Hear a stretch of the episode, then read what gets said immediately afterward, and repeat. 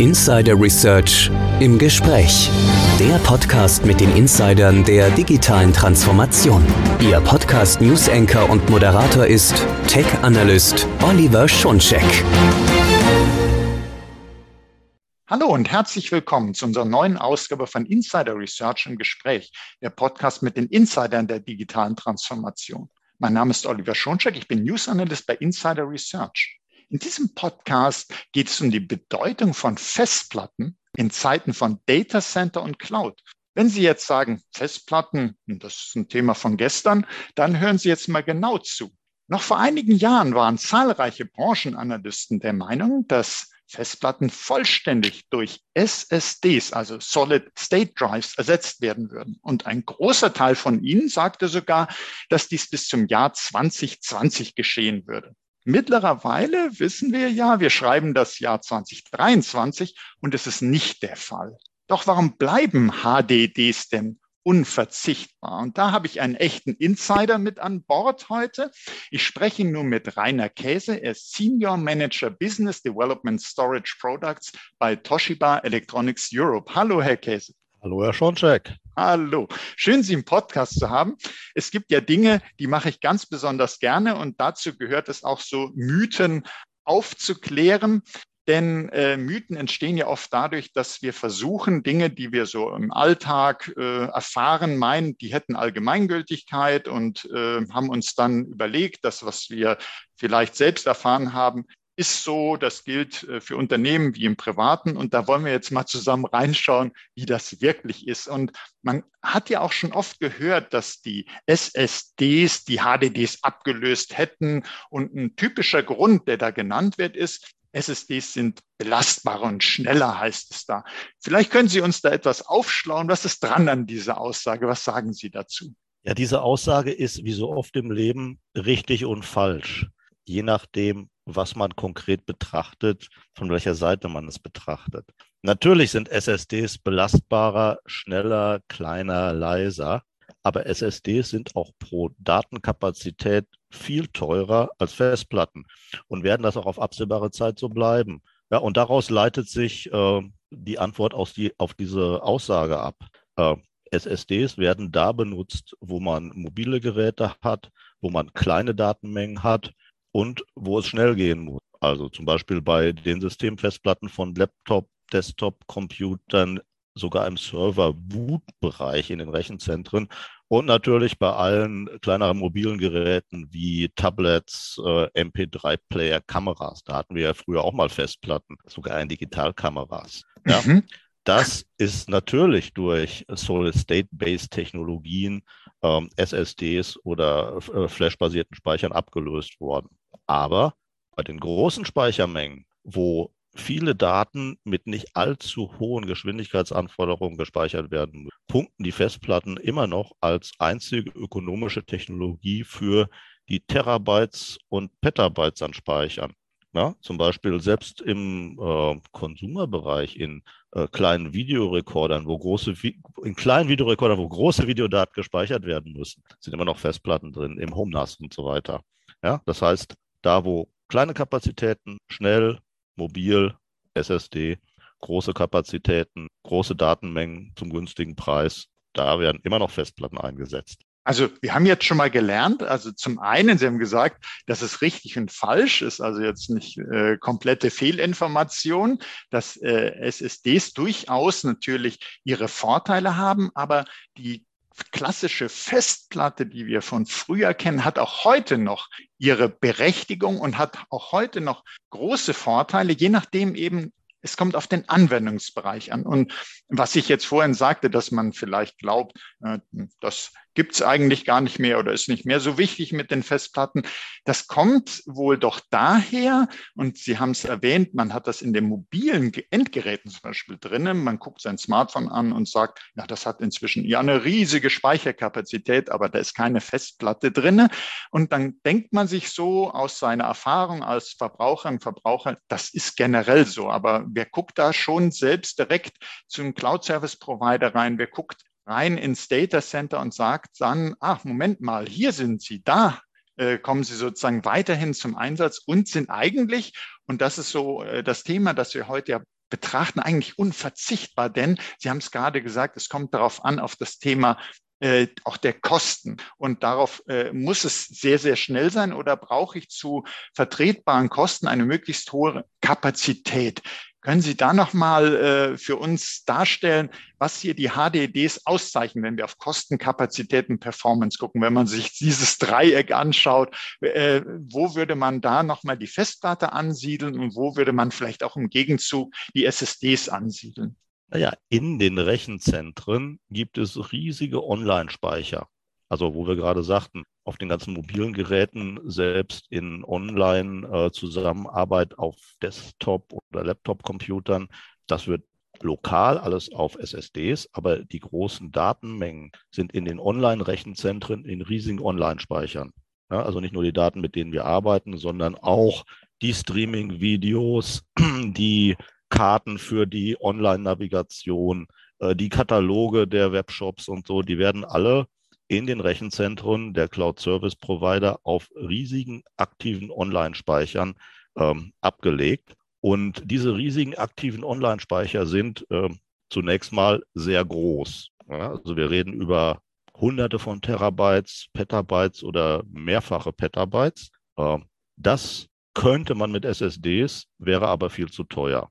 Das heißt, die mhm. SSDs in den Rechenzentren äh, beschränken sich auf die Bootplatte der Server und, sagen wir mal, äh, Tier Zero Speicher, also Speicher nah an der CPU, wo äh, Datenbasen und sowas gespeichert werden. Alles das, was größere Datenmengen sind, Kataloge und sowas, geht auf Festplatten, weil nur Festplatten können das zum günstigen Preis darstellen. Jetzt ist es allerdings so, äh, diese Online-Speicher, äh, auch die brauchen eine gewisse Agilität. Man will auf das Video, was man streamt oder auf das Foto, was man aus seiner Cloud zurückholen will. Oder beim Einkaufen äh, sind die Leute ganz besonders ungeduldig, will man nicht allzu lange auf die Daten warten. Das heißt, auch diese großen Cloud-Speicher sollen schnell sein. Äh, und hier ist es so, obwohl die Festplatte an sich, die einzelne Festplatte, viel langsamer als die SSD ist, ein Faktor mindestens hier im sequenziellen oder Faktor 100 im wahlfreien Zugriff, ist es so, wir reden ja über große Online-Speicher. Das heißt, diese großen Online-Speicher sind nicht auf einer Festplatte. Die sind auf Dutzenden bis zu Hunderten von Festplatten in einem System. Und Dutzende bis zu Hunderte von langsamen Festplatten, geschickt kombiniert, wie es in den Rechenzentren gemacht wird, geben mir auch einen schnellen Speicher. Ja, und das ist sozusagen, was man in den Rechenzentren sieht, ähm, warum zusätzlich zu dem Argument der äh, günstigeren Kosten pro Kapazität die Festplatten in den Rechenzentren auch eigentlich überhaupt kein Performance-Problem haben, weil ich so viele davon verwende und die kombinieren kann.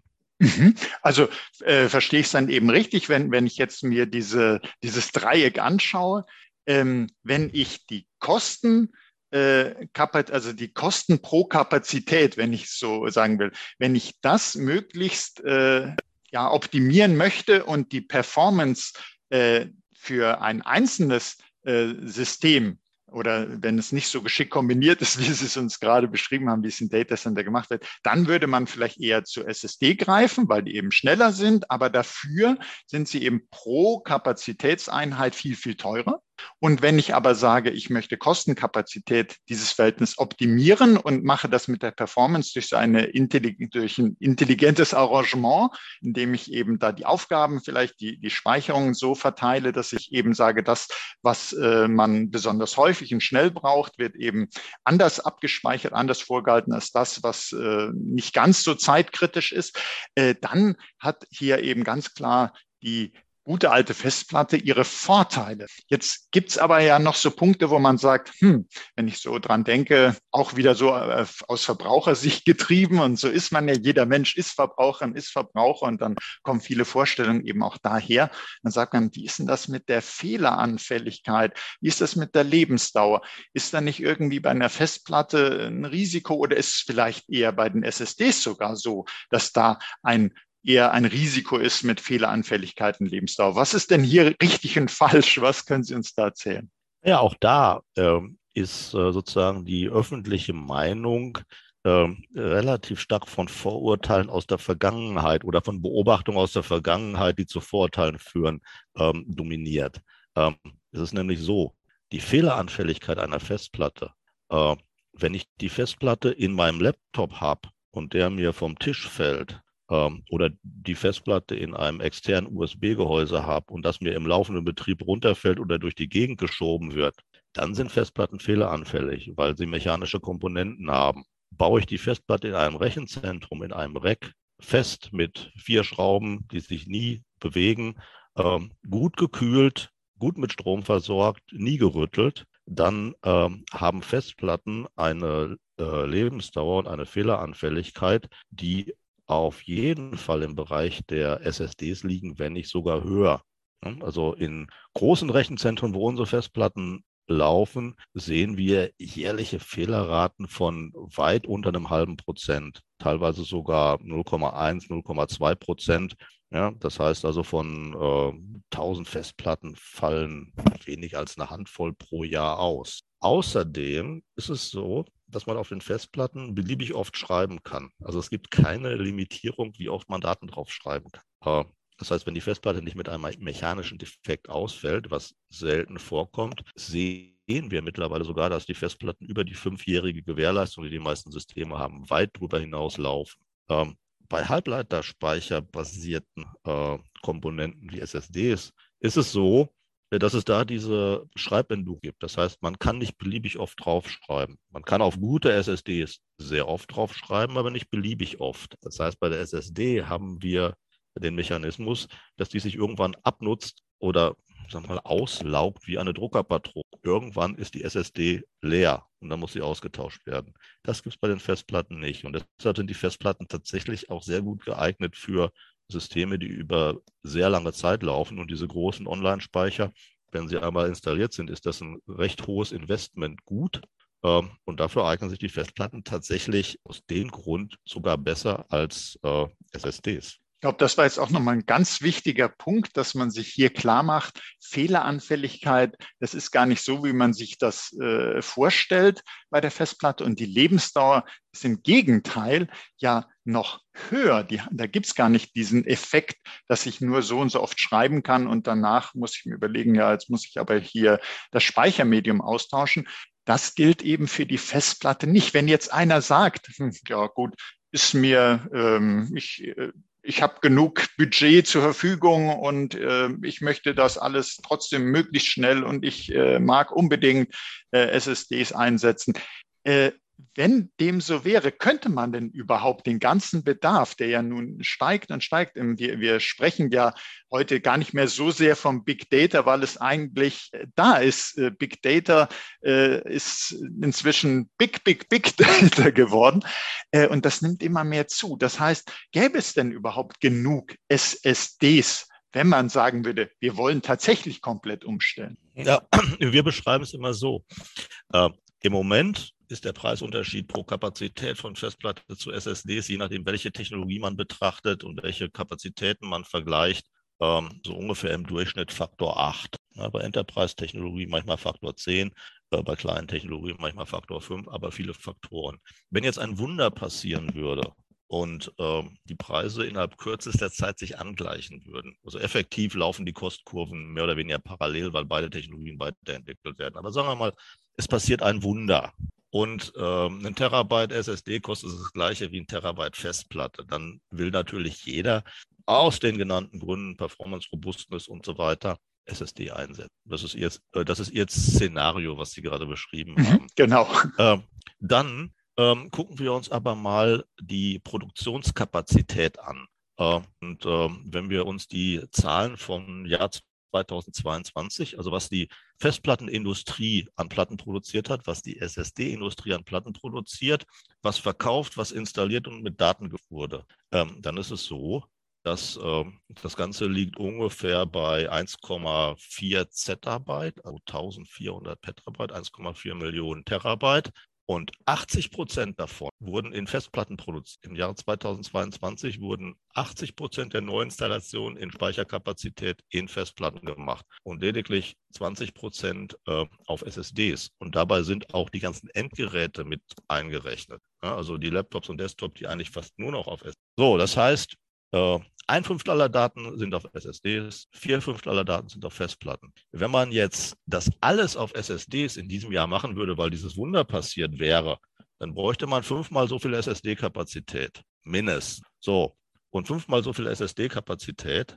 Ähm, wenn man die Kapazität, SSD-Kapazität verdoppeln würde heute, kann man ungefähr sagen, bräuchte man 200 Milliarden Dollar Investment. Das Ganze mal fünf wären 1000 Milliarden. Das ist eine Billion im Deutschen, im Englischen ist es anders. Also 1000 Milliarden Dollar Investment. Das ist das Bruttosozialprodukt von komplett Benelux. Ja, das heißt, alle Holländer, Belgier und so weiter dürften nur noch für Flash-Kapazität arbeiten. Aber selbst das wird ja nicht reichen. Ja, mhm. wenn dieses Wunder passiert wär, wäre und man heute damit anfängt zu investieren, braucht ja so eine Flash-Fabrik drei, vier Jahre, bis sie am Netz ist, den, den Output hat.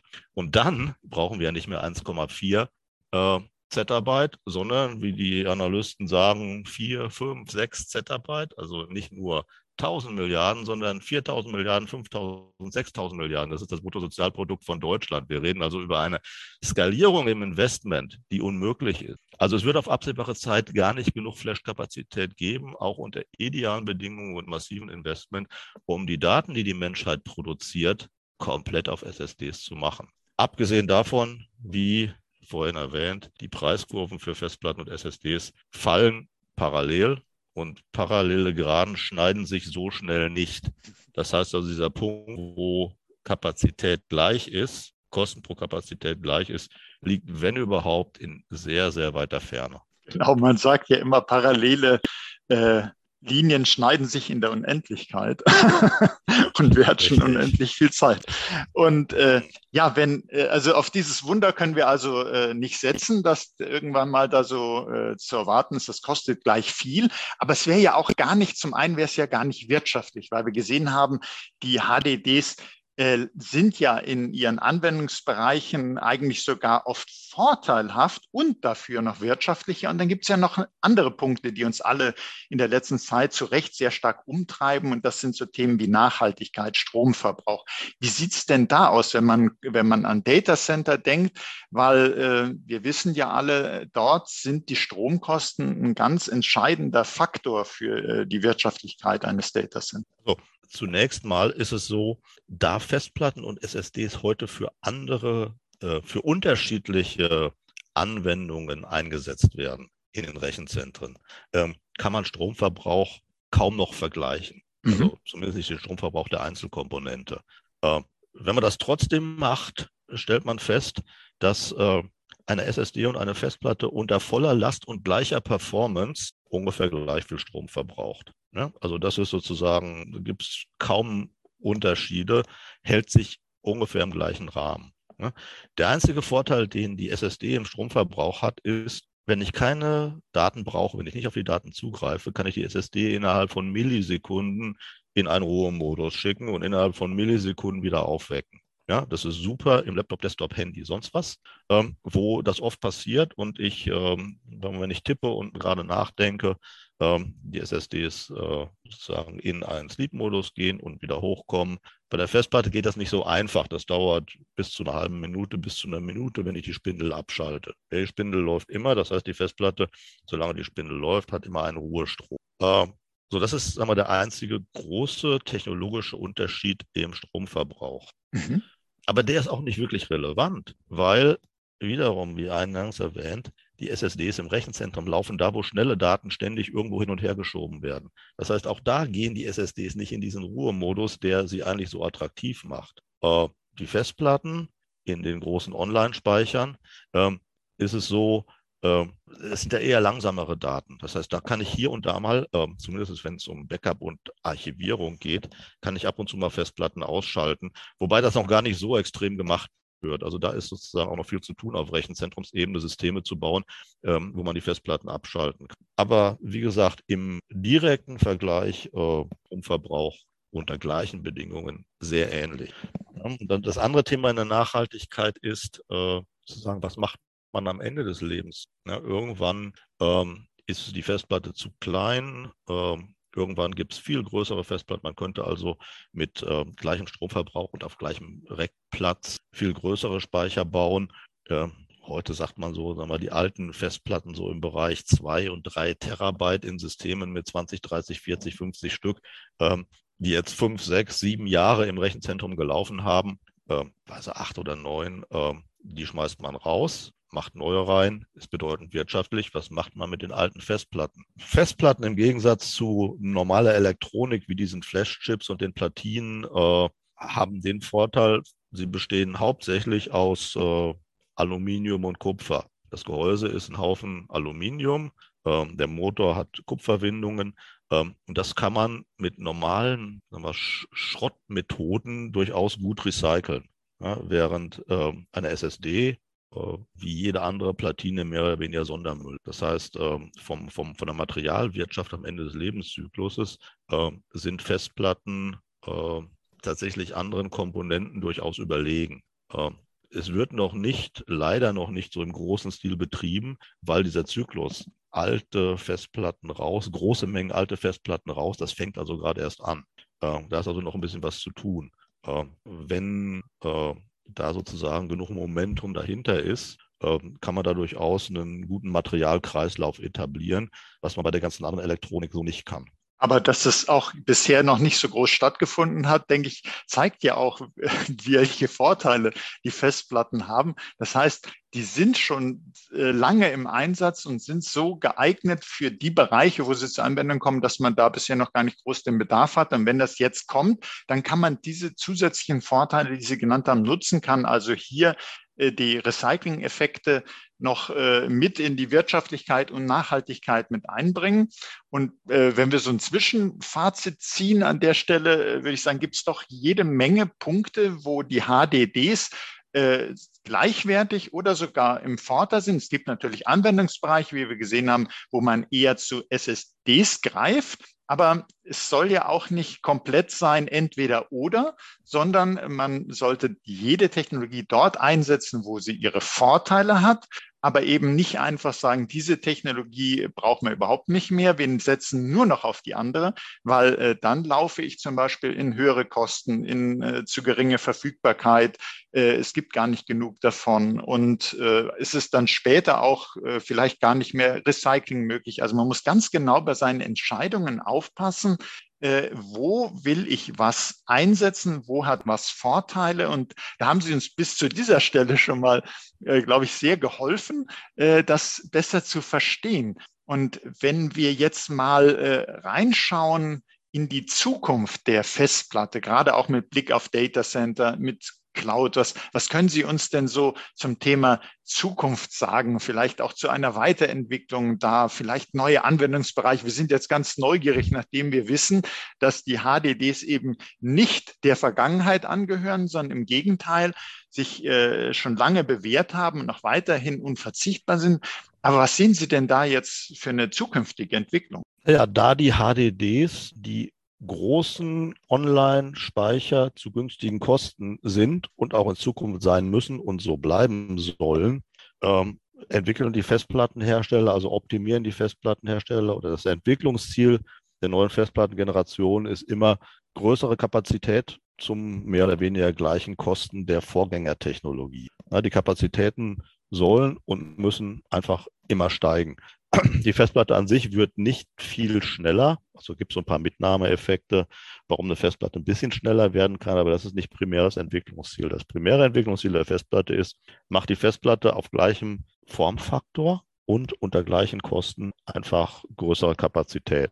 Im Moment sind wir bei 20 Terabyte. Von dem, was sozusagen in der Technologieküche, von der Technologieküche gerade in die Fertigung überführt wird, wird es demnächst 22 oder 24 Terabyte geben.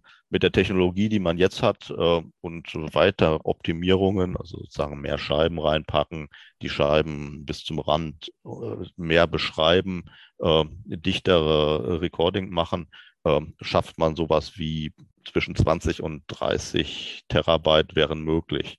Äh, darüber hinaus äh, soll natürlich auch weiter höhere Kapazitäten geben, aber da ist das Problem, äh, dass dieser Schreibkopf in der Platte ist immer noch ein Elektromagnet mit äh, Kupferwindungen. Ähm, Ja, also das hat sich nicht geändert. Der ist zwar sehr klein, aber braucht halt eine bestimmte Fläche, um bestimmte magnetische Energie reinzukriegen, um diese magnetischen Bits in der Scheibe zu kippen.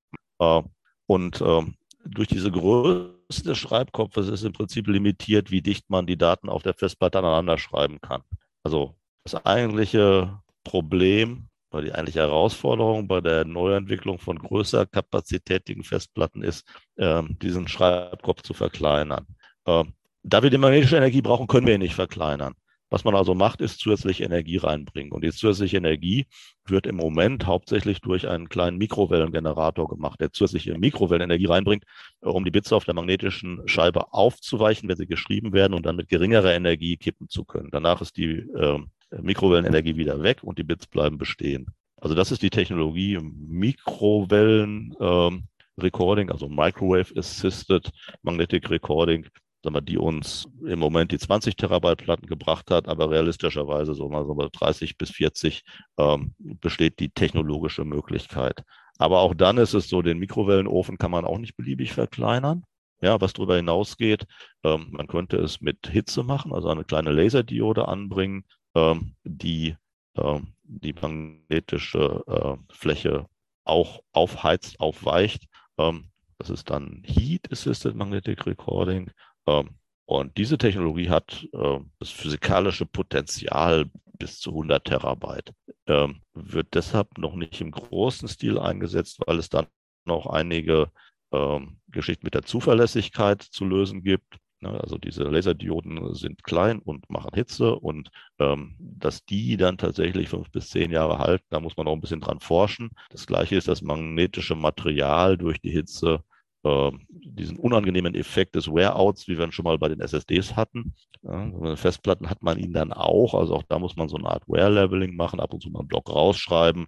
Ähm, bei einer Festplatte, die ständig in Betrieb ist, ist das schwierig. Da wird man noch einiges an äh, Forschung und Entwicklung machen können. Aber die Festplatte an sich äh, hat das technologische Potenzial, innerhalb der nächsten Dekade bestimmt auf 100 Terabyte zu gehen. Ähm, ob das so kommt, äh, naja, für, für komplexe technische Produkte, die im Massenmarkt in großen Stückzahlen eingesetzt werden, gibt es immer drei Sachen, ähm, die äh, erfüllt sein müssen, damit es auch wirklich so kommt. Und das gilt eigentlich für alle Produkte.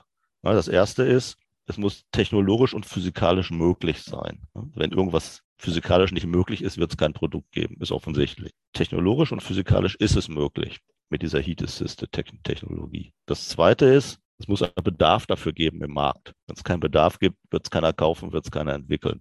Dass es einen Bedarf gibt, ist eigentlich auch unbestritten. Also man sieht, wie die Datenmengen wachsen. Ähm, und die Maschinen haben noch gar nicht angefangen, Daten zu produzieren. Wenn das noch alles dazu kommt, äh, dann gibt es den Bedarf für immer größere Festplatten, definitiv. Aber das Dritte, was auch erfüllt sein muss, ist, es muss zu einem Preis produzierbar, nein, zu Kosten produzierbar sein, die zu einem Preis führen, der von den Leuten da draußen auch bezahlt werden kann. Ähm, also als Beispiel bringe ich immer, vielleicht könnte man heute eine 40 Terabyte Festplatte innerhalb von sagen wir, einem Jahr auf den Markt bringen. Das würde aber nichts nützen, wenn diese Festplatte dann 10.000 Euro kosten würde. Da kaufe ich mir lieber zwei 20 Terabyte Festplatten für ein paar hundert Euro. Ja?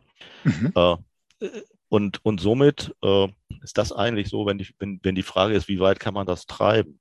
Ja, man kann es so lange treiben, bis das neue Modell irgendwann mal ein Vielfaches des Vorgängermodells kostet. Also, oder sagen wir so, man, äh, man kann es immer weiter treiben, solange wir als Industrie es schaffen, das neue Modell mit mehr Kapazität zu den gleichen Kosten des Vorgängermodells. Wenn das irgendwann nicht mehr möglich ist, wird das sozusagen das Ende der Festplattenentwicklung einläuten. Von dem, was man sieht, sind wir davon aber noch weit entfernt. Das war jetzt auch wieder hochspannend, muss ich sagen. Und äh, ich bin von Hause aus ja Physiker, deshalb fand ich das natürlich auch nochmal ganz äh, wie, wie, wie Sie das gesagt haben, dass man sozusagen äh, die, den Bereich sozusagen er, erhitzt, um da äh, bestimmte Effekte auszunutzen. Und aber auch sehr schön, äh, wie Sie uns dargestellt haben. Wie ist, wie steht es denn um Weiterentwicklung eines Produktes? Welche äh, Faktoren müssen da gegeben sein? Also es muss natürlich physikalisch, technologisch überhaupt machbar sein. Das sieht man wieder, wie wichtig das Thema Physik ist. da kommt man nicht gegen an. Gut so. Äh, das Zweite, es muss den Bedarf geben. Also es würde ja auch keinen Sinn Sinn machen, dass man irgendwie Festplatten anbietet, äh, die jeden Bedarf übersteigen, kauft auch keiner. Und äh, es muss eben sein, dass es auch äh, akzeptabel, zu akzeptablen Kosten produziert wird, ein Preis äh, erzielbar ist, den auch jemand bereit ist zu bezahlen. Sie haben uns ja auch dargestellt, warum die Entwicklung jetzt so ist, wie sie ist. Also äh, größere Kapazität zum Preis des Vorgängermodells. Und solange man das so macht, dann wissen die Unternehmen, hier habe ich Budget für und jetzt kriege ich sogar noch mehr dafür, da sind sie bereit. Wenn ich aber auf einmal zehnmal mehr koste, dann muss man sagen, ja, äh, wo soll das jetzt herkommen? Aber wo wir gerade über Physik sprechen, und äh, finde ich immer ganz äh, spannend, so äh, gegen Schluss unseres äh, Podcasts auch nochmal so ein konkretes Anwendungsbeispiel anzugucken. Und äh, Physik und CERN ist äh, ja fast so äh, aus einem Munde heraus. Äh, wer Teilchenphysik äh, kennt, hat CERN nicht nur einmal gehört. Äh, und die haben sich auch für HDDs entschieden. Können Sie uns dazu was erzählen? Was genau äh, haben die da gemacht und warum haben die sich so entschieden? CERN ist ein guter Fall, weil es im Prinzip diese äh, maschinengenerierten Daten, äh, also dass, dass die Umgebung der maschinengenerierten Daten ganz gut beschreibt. Also CERN, dieser Large Hadron Collider, der 27 Kilometer Ring, wo die ihre Teilchen ähm, gegen, gegeneinander schießen und dann gucken, was dabei rauskommt, ähm, ist die größte Maschine der Welt, also die größte einzelne Maschine der Welt, ähm, die auch schon ein paar Jahrzehnte ähm, in Betrieb ist. Und ähm, diese einzelne Maschine generiert Daten und zwar richtig viele Daten, also extrem hohe Mengen von Daten. Ähm, und das macht sie auch schon seit einiger Zeit. Deshalb ist das tatsächlich ein ganz guter Referenzfall für sag mal, die Ära der maschinengenerierten Daten, die eigentlich so im Produktionsbereich, äh, im Videobereich und sowas gerade angefangen hat. Ja, CERN macht das schon seit 20 Jahren. Äh, eine Maschine, die Daten generiert, generiert die viel, viel schneller und viel, viel mehr als die klassische Datengenerierung. Also die klassische Datengenerierung bisher ist so, immer wenn ein Datenpaket oder ein File oder sonst was generiert wurde, hat ein Mensch irgendwo auf die Taste gedrückt. Ja, für das Video, für das File und so weiter. Ja, und Menschen können nur bestimmte äh, Anzahl äh, Tastendrücke pro Sekunde machen. Ich kann, ich kann vielleicht sechs, mein Sohn beim Gaming kann vielleicht 15. Ähm, die Maschinen können das im Millisekundenbereich und die CERN-Maschine sowieso. Das heißt, die haben einen riesigen Datenstrom, der nie versiegt, solange die Maschine läuft, äh, dann ein bisschen komprimiert wird. Aber viel komprimieren wollen die auch nicht, weil sie wissen ja auch gar nicht, was sie genau finden wollen. Und dann muss das in einem großen Online-Speicher kontinuierlich abgespeichert werden, der auch mehr oder weniger ständig wächst, um dann ähm, die Daten bereitzustellen für die Physiker weltweit, die sie analysieren wollen. Ja? Und äh, also wir reden da über Hunderte von Petabytes, die abgespeichert werden müssen, äh, kontinuierlich wachsen zu einem akzeptablen Preis. Äh, und dann werden einzelne Blöcke daraus weltweit verteilt und irgendwo analysiert. Und dieser Speicher kann ökonomisch nur mit Festplatten gemacht werden. Und Festplatten haben eigentlich auch den Vorteil, dass sie diese sequentiellen Intake der Daten, also das sequentielle Reinschreiben der Daten ganz gut unterstützen.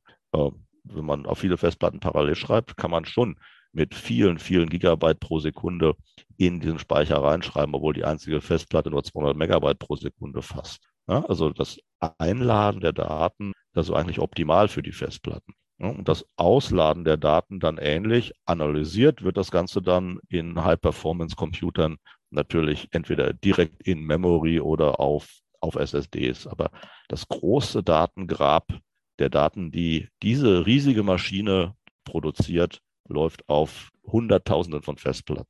Ich glaube wirklich, mit CERN haben, haben wir da ein ganz, ganz tolles Beispiel.